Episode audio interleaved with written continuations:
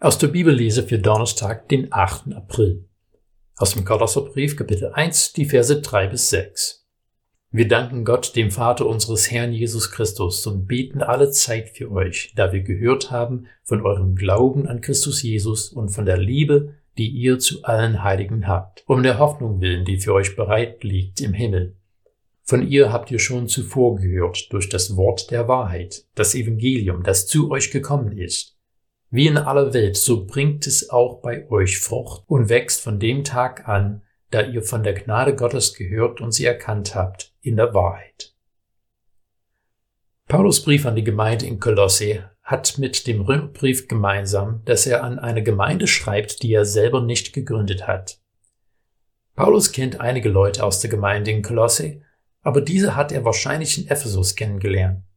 Aber auch obwohl Paulus nie da gewesen ist, hat er viel über die Gemeinde gehört und er freut sich und er will die Gemeinde ermutigen. Und Paulus betont in diesem Text, dass er das tut, was in dem Zentrum seiner Glaubenspraxis steht. Er betet für die Gemeinde. In fast allen Briefen finden wir, dass Paulus für die Gemeinden betet. Er dankt Gott für ihren Glauben und er fleht darum, dass sie die Gnaden nicht vergessen, die sie durch Jesus empfangen haben. Ich finde es auch spannend, wie Paulus in unserem Text einen vertrauten Dreiklang verlauten lässt. Das Gedicht über die Liebe in 1. Korinther 13 ist recht bekannt. Dieses Gedicht endet mit den Worten, nun bleiben diese drei, Glaube, Hoffnung, Liebe, aber die Liebe ist die größte unter ihnen. Und in unserem Text, in den Versen 4 und 5, hören wir, da wir gehört haben von eurem Glauben an Christus Jesus und von der Liebe, die ihr zu allen Heiligen habt, um der Hoffnung willen, die für euch bereit liegt im Himmel. Die Verwendung dieser Begriffe ist für Paulus kein poetischer Firlefanz. Sie sind eine Zusammenfassung des Evangeliums. Der Glaube an Christus ist kein passiver Denkprozess. Der Glaube ist die Grundlage für alles, was wir im Leben tun. Wir dienen, weil wir das von Jesus gelernt haben. Wir geben, weil wir überzeugt sind, dass Gott uns versorgen wird. Wir beten an, nicht nur wegen dem, was Gott schon für uns getan hat, sondern weil wir auch gewiss sein können, dass er seine Verheißung an uns erfüllen wird. Dieser Glaube ist wie ein Kraftstoff für die Liebe, die wir leben und erleben.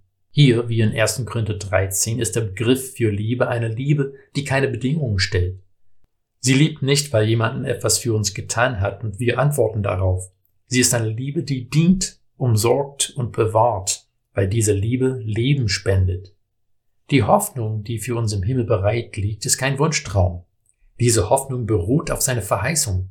Durch die Auferstehung Jesus ist diese Hoffnung wie das Weihnachtsgeschenk, den wir schon gesehen haben, aber wir müssen bis zu dem besonderen Tag warten, um ihn in die Hände zu nehmen.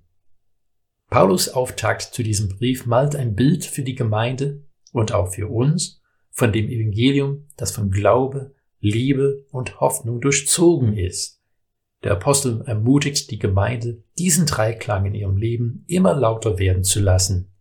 Auch wir können daraus Kraft schöpfen und einander anspornen, an der Verheißung festzuhalten.